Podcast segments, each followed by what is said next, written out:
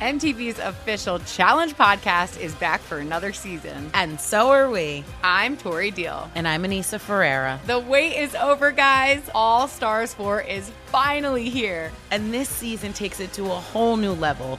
Old school legends, modern power players, and ex lovers are all competing in Cape Town, South Africa for the prize of $300,000. And we're going to be right here along with you fans, covering every episode on the podcast. Listen to MTV's official Challenge podcast on the iHeartRadio app, Apple Podcasts, or wherever you get your podcasts.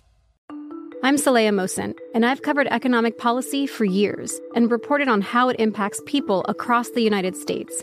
In 2016, I saw how voters were leaning towards Trump and how so many Americans felt misunderstood by Washington.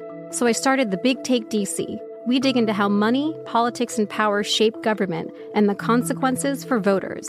With new episodes every Thursday, you can listen to the Big Take DC on the iHeartRadio app, Apple Podcasts, or wherever you get your podcasts. This is the Greg Peterson experience on VSIN, the sports betting network.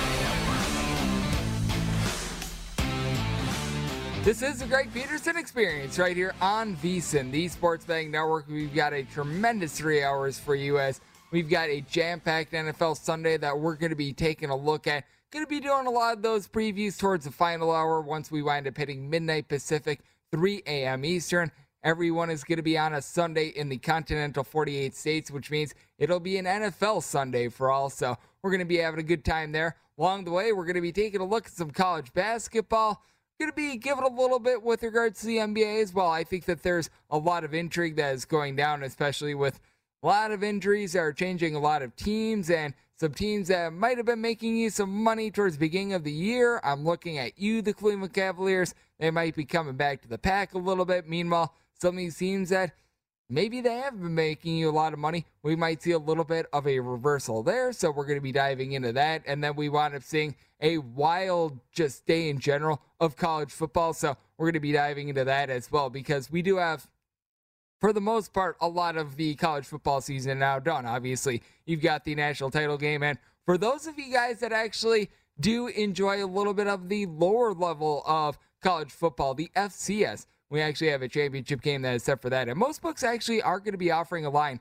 on Montana State versus North Dakota State. By the way, North Dakota State currently an eight point favorite. If you're taking a look at that line, I think that that'll actually be quite a bit of a fun one. But other than that, really the Texas Bowl along with the national title game, which right now we're seeing that one with Georgia being a three point favorite with a total about 52 and 52 and a half. We have relatively wrapped up the college football season, but with that said, it did not wind up going without a bang that we wound up seeing on Saturdays. You wound up seeing quite a few favorites being able to come through. You wound up seeing a flip of favorites in a few of these games. Some of these due to opt out, some of these due to other reasons. But when you did wind up seeing the flip of favorites, all of them wound up coming through as you wound up seeing that in Arkansas versus Penn State. Penn State opens up right around a four point favorite. You wind up seeing the opt outs on the defensive side of the ball, along with the top wide receiver of Penn State. And from there, Arkansas, they were able to get it done. 24 to 10. Penn State actually got off to a relatively solid start. And then Arkansas really able to impose their will. And you wind up seeing a whole bunch of unders aside from the Rose Bowl, which we're going to be diving into in a minute. But this is one in which it wound up falling very harmlessly under the total. And how about the year that Arkansas wound up having? This has been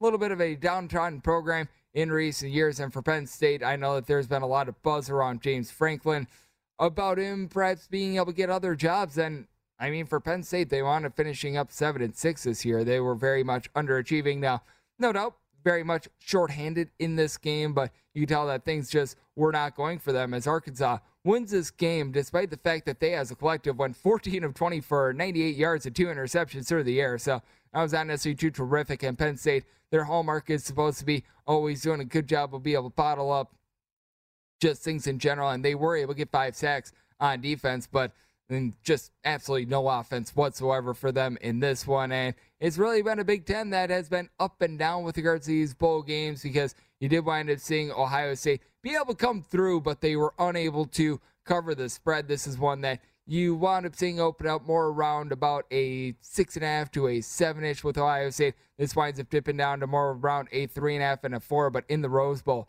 a very exciting game. Utah, they wind up coming out, they get that big lead, and then for Ohio State, they use a 17 to 7 fourth quarter to be able to get it done by a count of 48 to 45 as this was one of the more wild games that we've seen in the not just bowl season, but really the last few years of the bowl season. This is a game in which you wound up seeing Utah wind up getting up by a kind of 21 to 7. They were up at one point as well, 35 to 21, and then Ohio State winds up roaring back in the second half, despite the fact that you did wind up having quite a few of the wide receivers opt out of this game. It was the one guy that wound up standing pat, and I think that he made himself a whole lot of money with this performance. How about Jackson Smith-Njigba?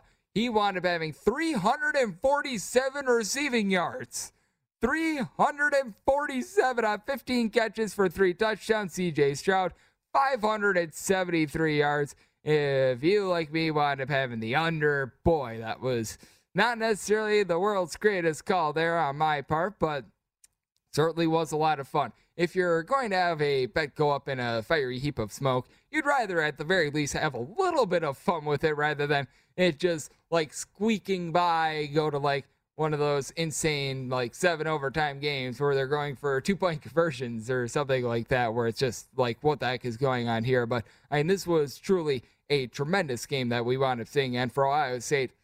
This is a team that, under the tutelage of Mr. Day, has been very solid. Now, the big question is does Ryan Day wind up going to the NFL or not, in my opinion, because he has proven that he is able to coach the heck out of offense. We have heard a lot of rumors that there are teams that are going to be interested in him. So this is going to be very intriguing to take a look at moving forward. And I mean, we've seen a lot of college coaches go to the NFL, not necessarily have a lot of success. Urban Meyer, for example, but I mean, he certainly seems like he actually cares about his guys, unlike Urban Meyer. So I think that he'll actually be able to do a relatively solid job if he does wind up taking that step up. But I mean, man, that was one that I don't think that we are going to be forgetting for quite a while. One that I think is going to be a little bit more forgettable if you're a fan of the SEC. That would be the fact that you wound up having Baylor just completely trounce Ole Miss. Ole Miss only able to get seven points up on the board, 21 to 7. And I mean, by and large, the SEC wound up having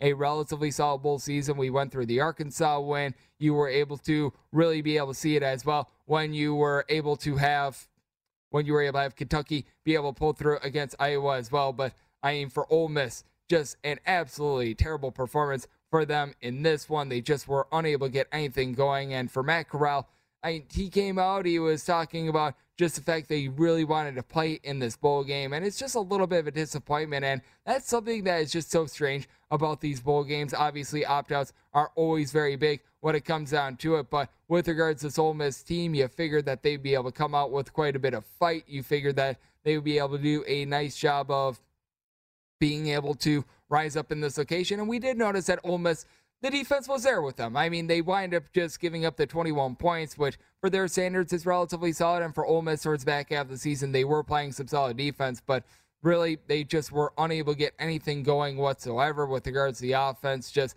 a very stunning one in that aspect. And then you did wind up seeing Iowa wind up not necessarily giving their best effort against Kentucky, who I was mentioning a little bit earlier. It was expected to be a very low scoring game. When I was on the air, you were seeing the total anywhere between a 42 and a 42 and a half. You wound up seeing a dead under there. And if you, like me, wound up having Notre Dame, that was really bad. The fact that they wound up getting up in that game by multiple touchdowns and then they just wind up completely blowing that game as well as for that Kentucky versus Iowa game. Closest more around a 44 with regards to the total, so that winds up going very harmlessly under with regards to that Notre Dame versus Oklahoma State game. That is one in which it went over and it went over by a country mile. You wound up seeing the you wound up seeing the new regime of Notre Dame being able to take hold in this one. And I mean, there was a lot of fight on both sides. Oklahoma State certainly has turned over a little bit of a new leaf under Mike Gundy.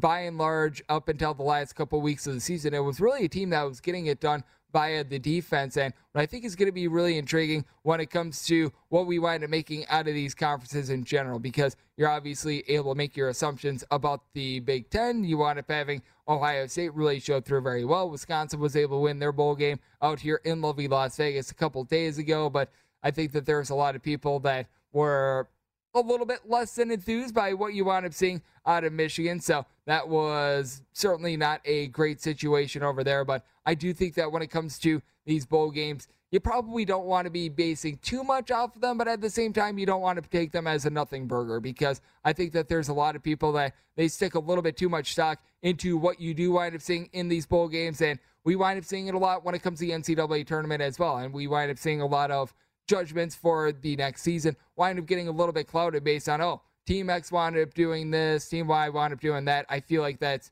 become a little bit less with regards to these bowl games because now we are in the day and age in which a lot of guys they just wind up opting out of these bowl games in general. A lot of guys they just wind up saying, you know what, I want to be protecting myself, and I can never blame anyone for opting out of a bowl game just because when it comes down to it, you're just not getting paid to play in these bowl games. Meanwhile, when you wind up going to the next level, you've got millions and millions of dollars that are on the line. I always understand wanting to be out there fighting for your teammates. So I certainly do see that side of it as well. But at the same time, if you're in a situation where you don't necessarily have a whole ton to gain and you have a lot to lose, that is a interesting circumstance. Now, when it comes to Ohio State, obviously, you wind up seeing Njigba wind up making probably himself a ton of money with regards to his bowl game performance. And you wind up hauling in there 15 passes, get 347 receiving yards. He is going to be really, really, I think, highly touted with regards to the next level. So I think that you're able to take a look at both things, both side of things as well. But I think that it's been relatively a solid bowl season. It was a little bit of a late start to the bowl season with regards to the interesting games because a lot of the early ones, let's call it what it is, some of them were just sort of snoozers, and you wind up seeing it towards the back half of the bowl season. I mean, games like the Rose Bowl, those are absolutely tremendous. You saw just a whole bunch of close games in general, the back and forth that you wind up seeing in Notre Dame versus Oklahoma State. This is what bowl season is supposed to be about. So I thought that that was tremendous, and I think that we're going to be able to get ourselves a very good national title game. I wound up stating this on the show yesterday, and I am still sticking to it. I do think that Alabama is going to be able to win the national title. I just think that when you wind up having Nick Saban on your sidelines, you've got yourself a weapon that no other college football team does wind up having. I think that it's probably going to be a little bit of a lower scoring game than what we wound up seeing in that SEC title game, but I think that that is going to be very intriguing to take a look at as January 10th is going to be setting up to be a real fun one, and things are setting up to be a lot of fun when it comes to hardwood as well. We are going to be taking a look the rest of this hour at a little bit more college basketball and the NBA, so we're going to be turning from the NFL, or we're going to be turning from football to basketball next, right here on VSIN, the Sports Betting Network.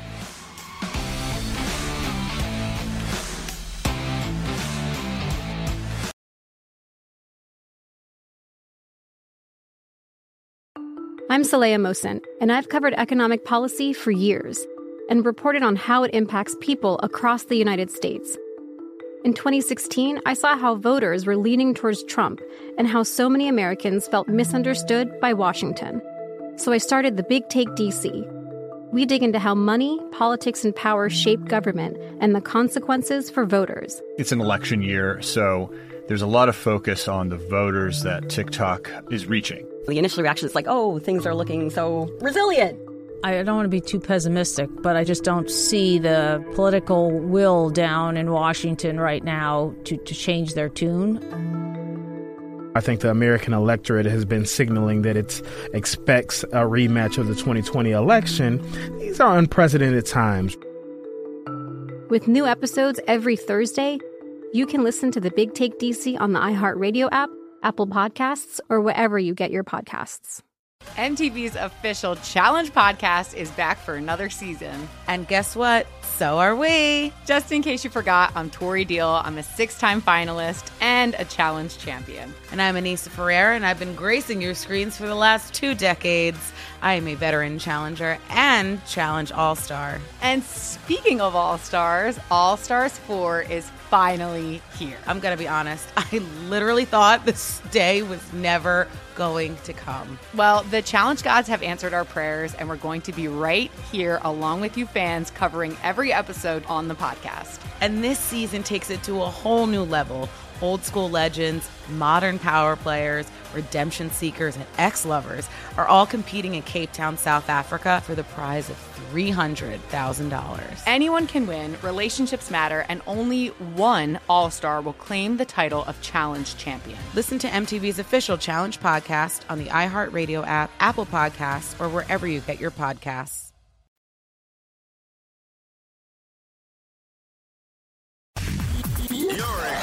Experiencing Hoops Peterson himself on VSIN, the Sports Betting Network.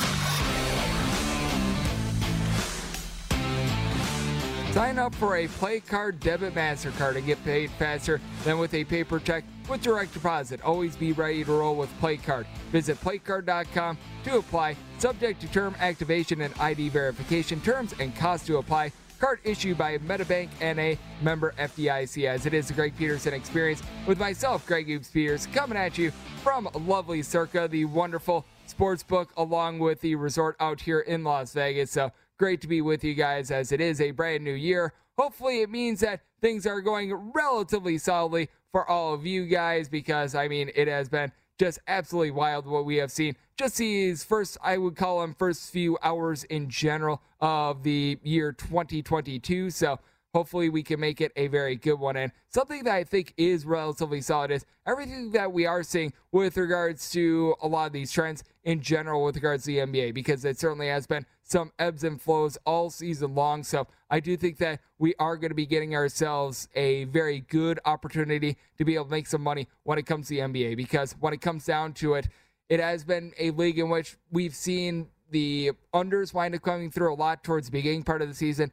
Now, here that now here in the last, I would say 30 days or so, you have been seeing a lot more with regards to the overs being able to hit. It's been a little bit more like 54% of games winding up going over the total. And I do think that we are going to be seeing a little bit of reversal as well when it comes to some of these teams that have been able to make you a lot of money. I was mentioning on the show yesterday the Cleveland Cavaliers. Now that you've got just a whole bunch of injuries when it comes to this team, I think that you've got to be looking to fade them a little bit more. They did not wind up coming through on Friday. On Saturday, they wound up having a little bit of a day off. And if you're looking at the Cleveland Cavaliers just moving forward in general, this is a team that is going to be taking the hardwood against Indiana on Sunday as of right now. Not really seeing a whole lot of openers, which is a little bit of an issue because you do have a case of which you've got a lot of things in general that are going to be going down with regards to the NBA because we know that with COVID 19, it has caused for, let's call it what it is, a lot of books to not wind up putting out openers until the day of, and then it becomes a little bit of the wild, wild west.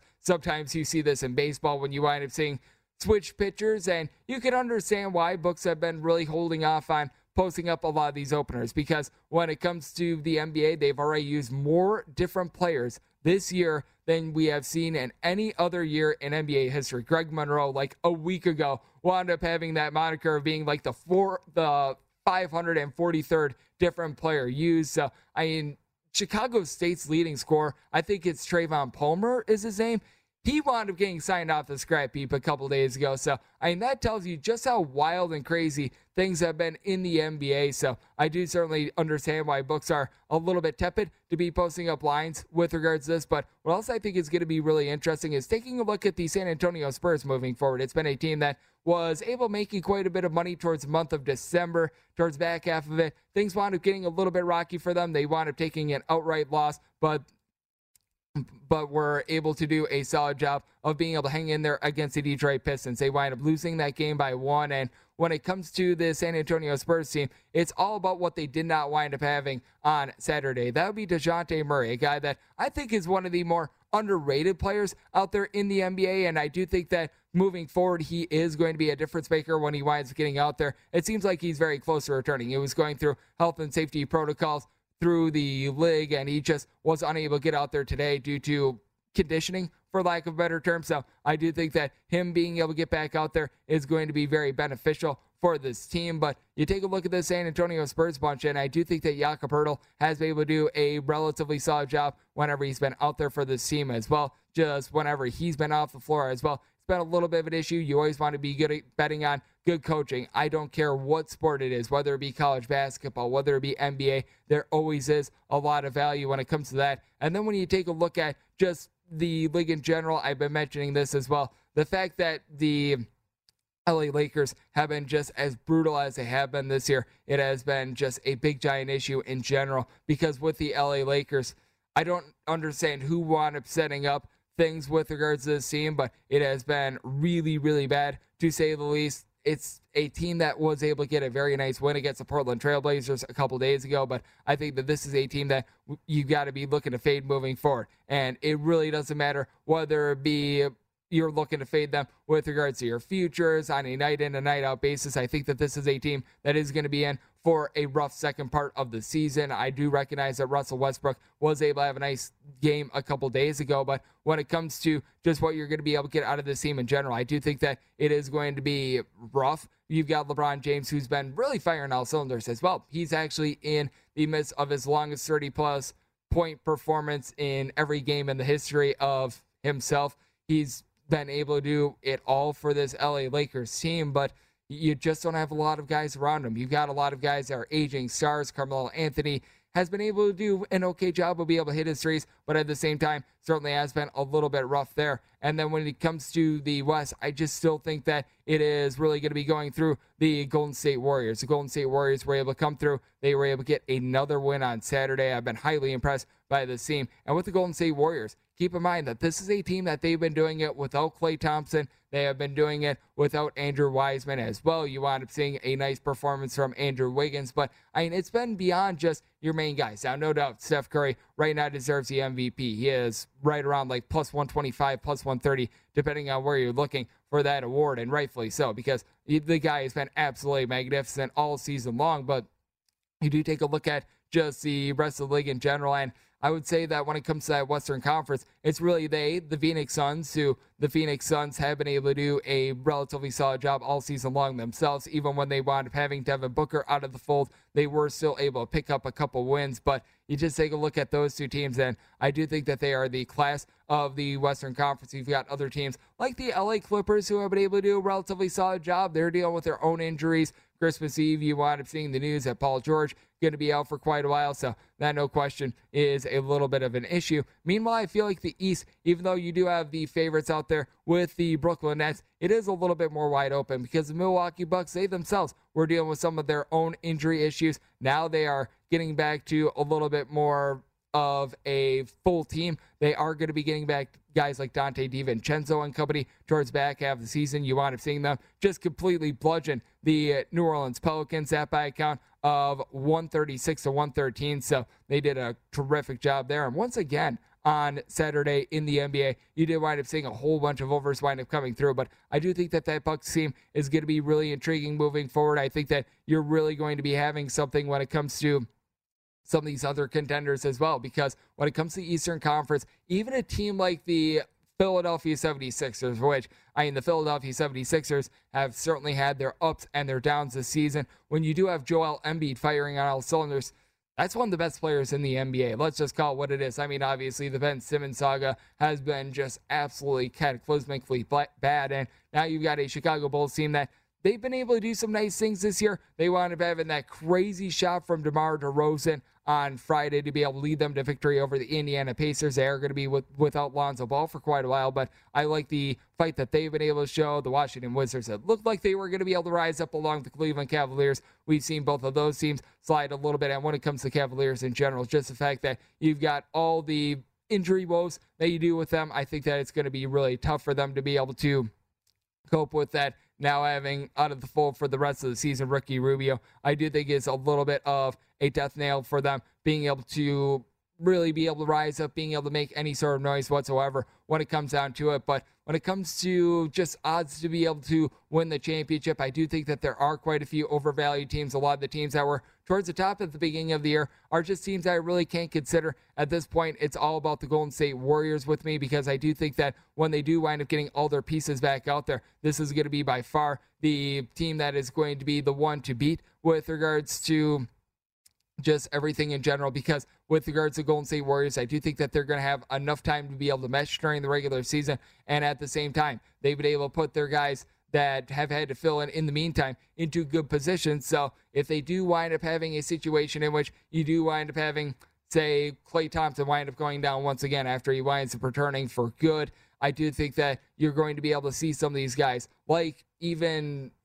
someone like a Juan Toscano Anderson, for instance, be able to give you some quality minutes. And I think that that's very important. I mean, Gary Payton II is someone that was on a bunch of 10 day contracts, really was bouncing around the NBA for quite a few years. He's been able to have a good run of things. Now, Jordan Poole, obviously, is not a guy that was dealing with like 10 day contracts or anything like that, but I mean, Jordan Poole is a guy that has been able to do some quality work for this Golden State Warriors team as well. So I think that that's going to be really intriguing. And I've got to give a little bit of love to the Utah Jazz as well. The Utah Jazz have had their ups and downs a little bit more recently, but I do like the overall core that you've got with the team. Rudy Gobert has been able to give you right around 15 rebounds per game. Donovan Spider Mitchell, I think, is really starting to come into his own as well. So I do think that the Utah Jazz are a team that got to be taking a look at moving forward and when it comes to just the NBA in general. Very, very volatile. We've been seeing underdogs hitting at right around a 55 ish percent clip over the last 30 days because we have been seeing a lot of these teams dealing with COVID 19 dealing with COVID 19 guys being out of the fold. So I do think that there is a lot of value when it comes to this. And typically, some of the favorites, they do wind up taking their foot off the pedal. You don't see that as much in the college basketball realm, though. We're going to be talking about that next, right here on VSIN, the Sports Betting Network.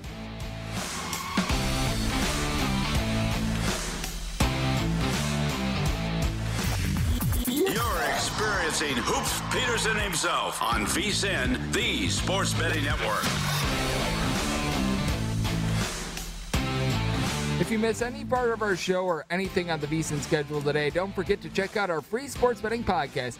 Check out replays of all of our shows or download and listen on your schedule. You're able to do so at vsin.com slash podcast and get Beating the Book with Gill Alexander or Market Insights with Josh Appelbaum. Plus, we've got Hardwood Handicappers, the Lombardi line, Follow the Money, Coast to Coast Hoops with myself, Greg Hoops Peterson, and so much more. They are all free and available now at vsin.com slash podcast or wherever you get your podcast says. We are back here on the Greg Peterson Experience with myself, Greg Hoops Peterson, and that podcast I mentioned, Coast to Coast Hoops, uploads every single day, midnight Pacific, 3 a.m. Eastern. So while I'm doing the final hour of this show, that is going to be up for you guys. So while I'm talking about the NFL, if you're not necessarily a fan of the NFL, you can get the college basketball special over there. And, well, if you're looking to listen to the college basketball podcast, Coast to Coast Hoops, well, you're able to wind up getting that like while I'm doing the NFL previews, you can listen to a little NFL, listen to a little college basketball all at the same time. So we've got you covered in a wide variety of ways there. And when it comes to college basketball, which we wound up seeing a very interesting day of college basketball on Saturday, it has become very clear that we do have I would call it a little bit of a jumbled mess towards the top of all of college basketball. Now, Baylor has been able to certainly fortify themselves as one of the top teams in all of college basketball, but you do have to have some concerns with Baylor, even though they were able to get the outright win against Iowa State in the battle of undefeateds that we wound up seeing on Saturday as Baylor was able to get it done by a count of 77 to 72. Big reason why they didn't wind up covering the 7.5 to 8, depending on what you were getting with regards to the closing line. And this is one that actually moved around quite a bit. You wound up seeing a lot of 8.5 towards the day, and then it wound up slinking back to right around 7.5, which was the opening number is because of missed free throws. Now, Baylor much better in this game than they have been for much of the year with regards to free throw shooting. They shot over 70% the free throw line, but coming into this game, you have a Baylor bunch of which they've been shooting right around 66-ish percent at the free throw line. That is no question a big giant issue, and I'm going to be talking about this a little bit more on the podcast Ghost Coast Hoops.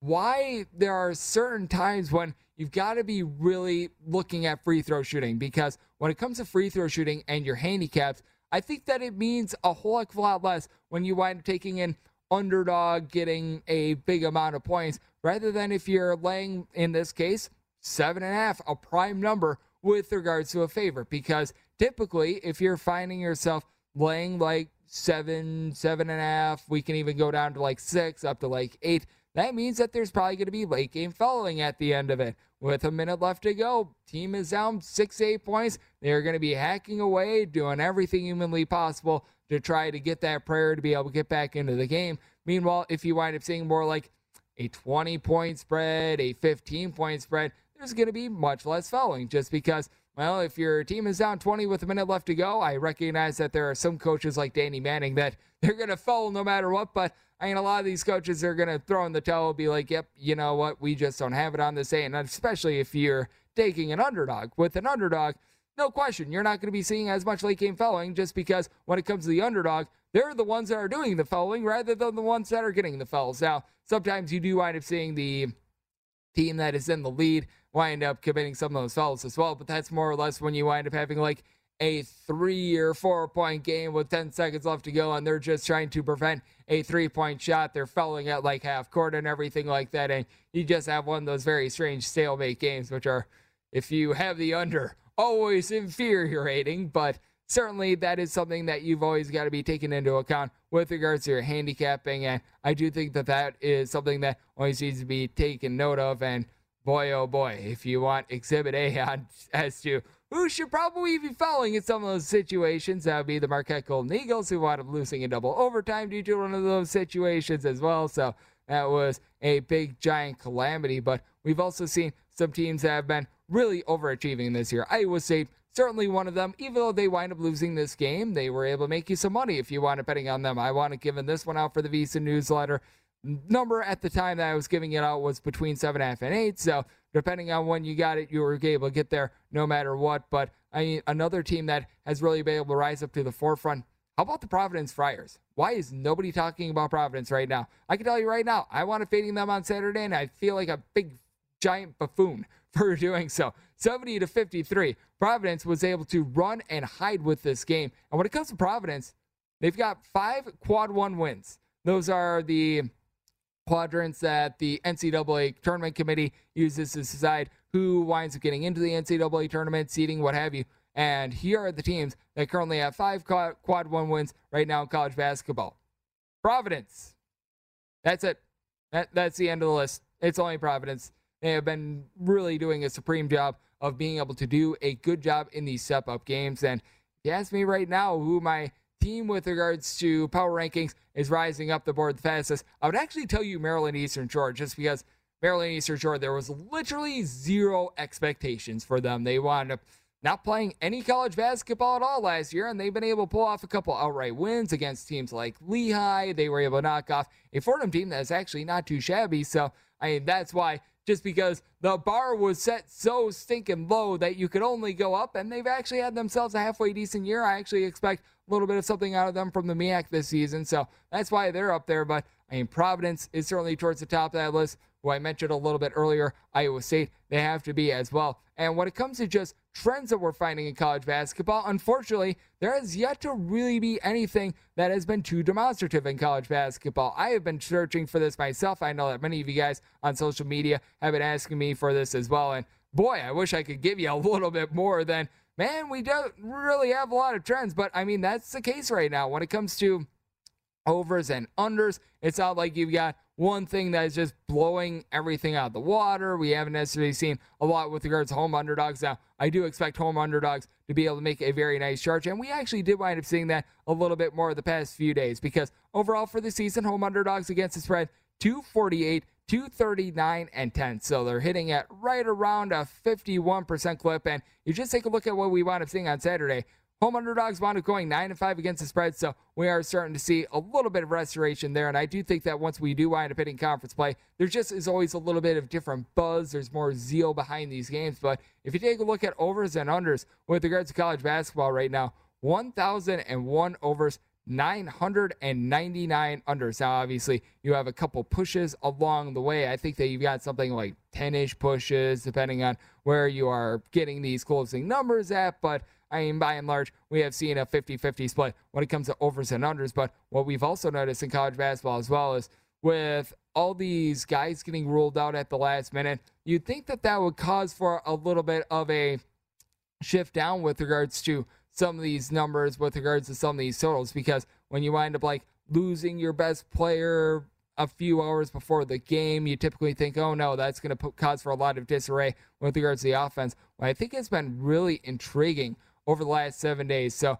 really, when we've been seeing a lot of these games getting postponed, we've been seeing mass exodus chaos in general.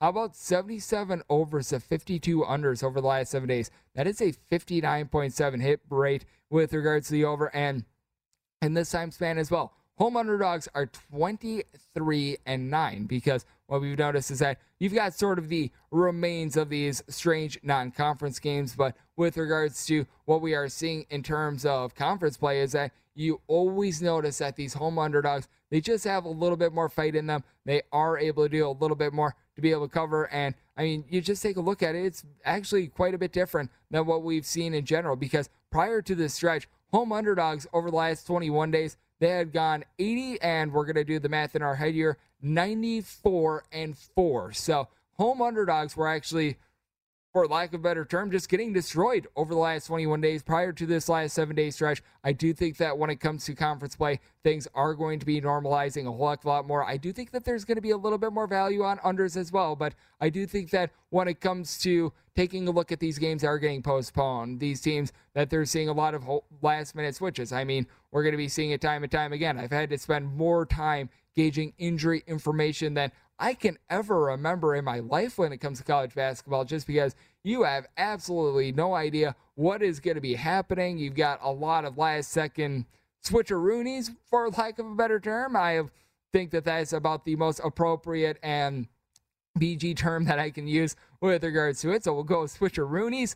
It just makes things very difficult in general to be able to gauge. I think for both the team that is suffering with the switch and also the team that they're going against. And what we notice is that the defense actually takes a little bit more of a drop down rather than the offense because you do have capable scorers, but at the same time, we know that when it comes to defense, a lot of it comes down to chemistry. A lot of it comes down to knowing what your teammate is going to be doing. And when you wind up throwing out their different sets, when you wind up throwing out their guys in unfamiliar spots, I think that that is leading to a lot more overs when it comes to college basketball. So that's something that I'm digging into. So that's something that I'm going to be looking at in general a little bit more with regards to my handicap. And let's knock on whatever this is. I think that it's marble that my wonderful laptop is sitting on that we have fewer and fewer cancellations and postponements because coming next, we're going to be starting to take a look at this college basketball card that we're going to be getting for Sunday.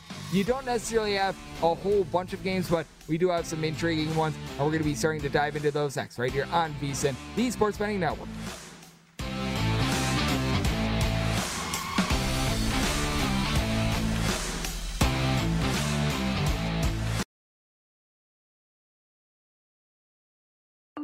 I'm Saleha Mohsin, and I've covered economic policy for years and reported on how it impacts people across the United States. In 2016, I saw how voters were leaning towards Trump and how so many Americans felt misunderstood by Washington. So I started the Big Take DC. We dig into how money, politics, and power shape government and the consequences for voters. It's an election year, so there's a lot of focus on the voters that TikTok is reaching. The initial reaction is like, oh, things are looking so resilient. I don't want to be too pessimistic, but I just don't see the political will down in Washington right now to, to change their tune. I think the American electorate has been signaling that it expects a rematch of the 2020 election. These are unprecedented times. With new episodes every Thursday, you can listen to the Big Take DC on the iHeartRadio app, Apple Podcasts, or wherever you get your podcasts.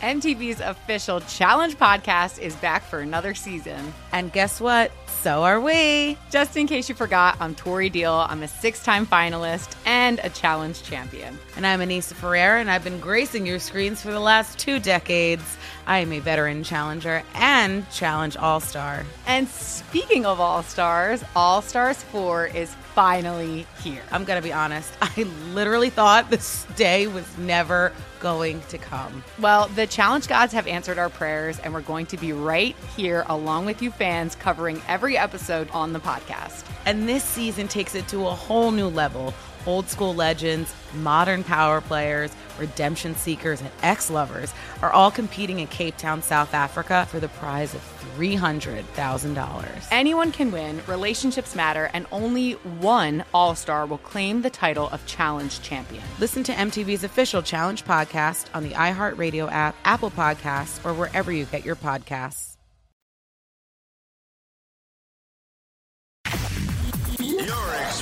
Hoops Peterson himself on VSIN, the Sports Betting Network.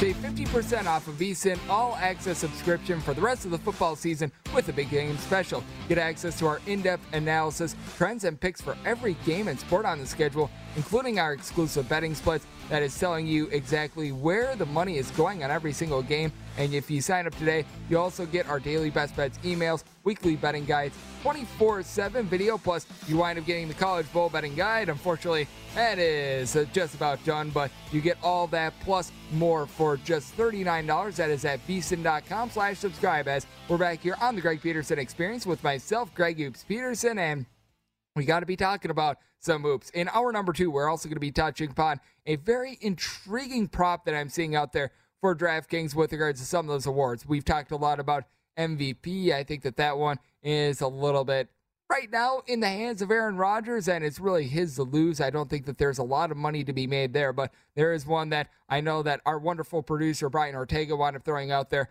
that is absolutely tremendous, and he's doing terrific work. And pretty much everyone behind the scenes, they always do terrific work. Mikhail always gets me set up on audio. We've got Dez as the technical director tonight, doing a great job of being able to step in at the last minute for doing a great job of being able to step in at the last minute for us. You've also got Matt doing a great job over there being the production assistants. All these guys are doing absolutely terrific work. Without them, you would not be seeing me or hearing me right now. They do a whole bunch of terrific work. So big thanks to all of them and all of their contributions to this because I'm I've got the easy job. I just get to sit up here talk about all these college basketball games. I have to try to find you guys some money, so I've got to live up to my billing. So we're going to be starting that right now. How about if we go with North Carolina and Boston College? To be able to start things off. This is 755, 756. And if you're taking a look at the betting board, this is technically the first game because the first two, well, they wound up getting postponed between St. Bonaventure and Dayton and Columbia and Yale. So you're going to notice that if you wind up taking a look at like the betting board, all these games, you're going to notice that half of these games are postponed, which just absolutely stinks. We're going to call it what it is. But with that said, what we've got in this game right now, North Carolina is a seven point favorite pretty much everywhere except for Circa. Circa's right now hanging a seven and a half. By and large, everyone else, they are hanging a seven, and your total on this game, you're going to be finding it anywhere between a 140 and a 140 and a half. And I think that this is going to be an intriguing game because you've got a Boston College team that I'll call it what it is. Didn't necessarily have a lot of expectations for them, but I do think that they're going to be able to hold in there because you just have yourself a team in North Carolina that they've been all over the place this year.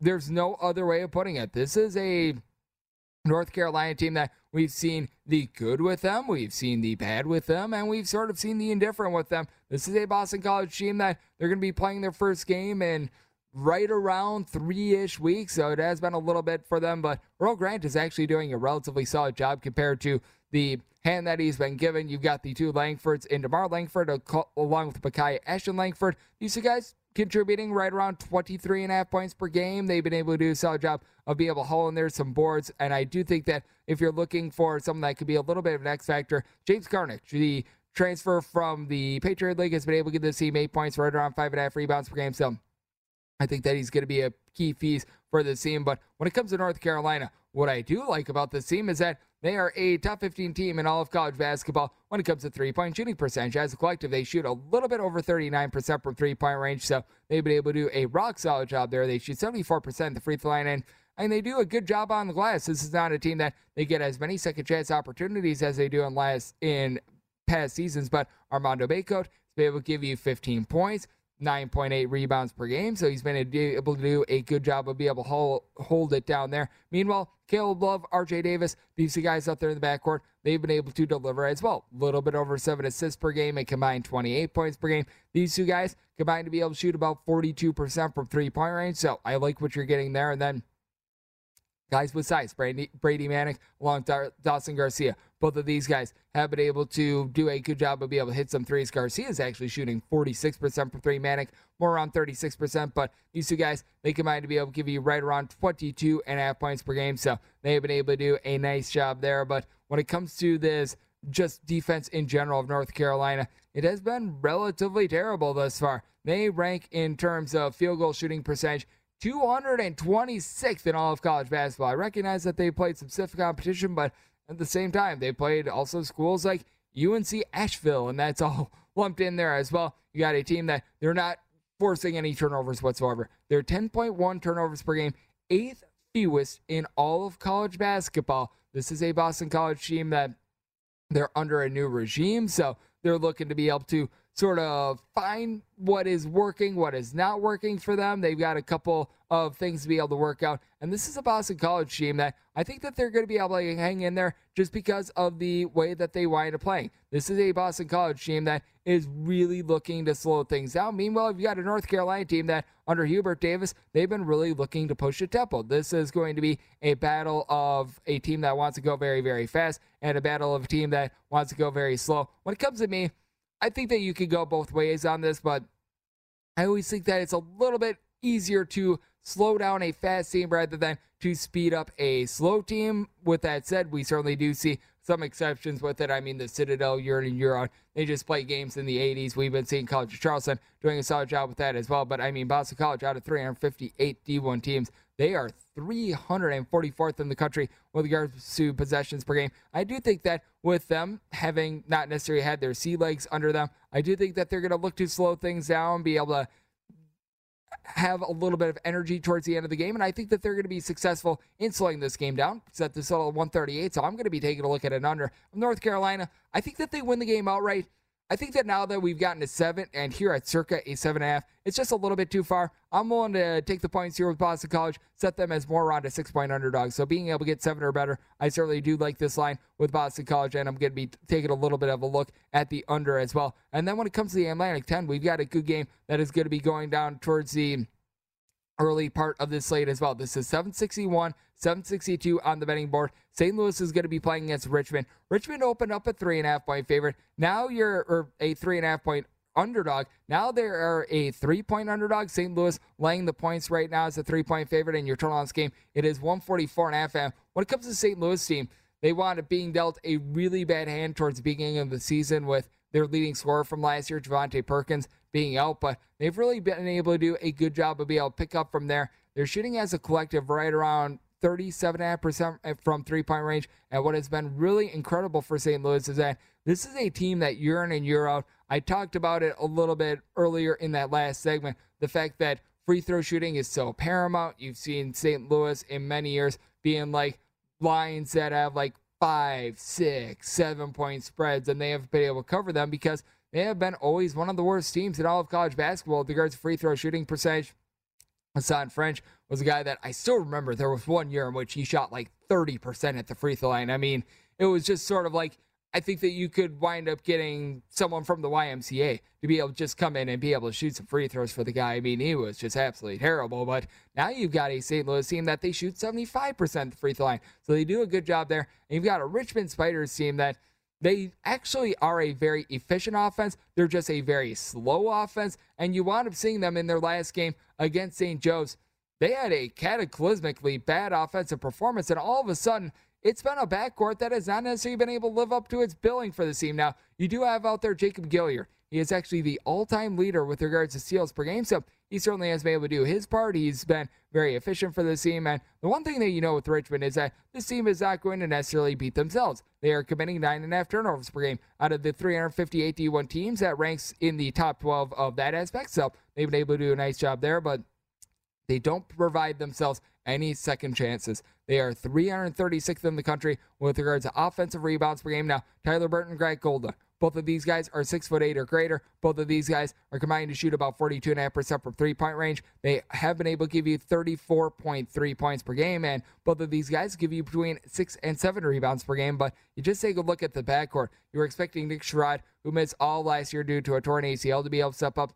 Given the team seven points per game, he hasn't necessarily looked like the same guy. Nathan Cayo, who was able to give you double digits last year, he's down to seven and a half points per game. Gilyard, who I mentioned a little bit earlier, his scoring is in a little bit of a rut as well. And for St. Louis, this is still a team that has a guy in Francis Okoro who wound up seeing meaningful minutes at Oregon. I think that he and Terrence Hargrove are going to be able to do a solid job down low. Hargrove is someone that has good stretchability, a guy that's able to shoot from three point range quite well. And I just think that the coaching in general is in favor of St. Louis in this game. Chris Mooney is a guy that I've just really soured on because I mean we've been looking at it now for three years. The St. Louis team they wind up bringing back everyone, and you keep thinking, oh, this team is going to be able to step up. This team is going to be able to do a little bit better. And every single year, it's been a big giant flopperoonie with them. So I mean that's been an issue. Meanwhile, St. Louis they wound up dealing with the death of an assistant coach a few months ago. They wind up having their star player Javonte Perkins wind up going out for the season and in all legitimacy,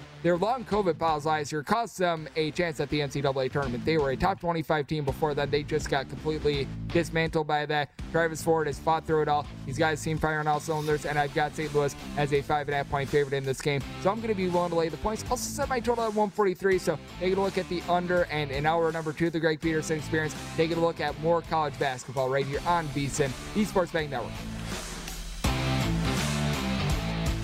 MTV's official Challenge podcast is back for another season. And so are we. I'm Tori Deal. And I'm Aneesa Ferreira. The wait is over, guys. All Stars 4 is finally here. And this season takes it to a whole new level. Old school legends, modern power players, and ex lovers are all competing in Cape Town, South Africa for the prize of $300,000. And we're going to be right here along with you fans, covering every episode on the podcast. Listen to MTV's official Challenge podcast on the iHeartRadio app, Apple Podcasts, or wherever you get your podcasts. I'm Saleha Mohsin, and I've covered economic policy for years and reported on how it impacts people across the United States. In 2016, I saw how voters were leaning towards Trump and how so many Americans felt misunderstood by Washington. So I started the Big Take DC. We dig into how money, politics, and power shape government and the consequences for voters. With new episodes every Thursday, you can listen to the Big Take DC on the iHeartRadio app, Apple Podcasts, or wherever you get your podcasts.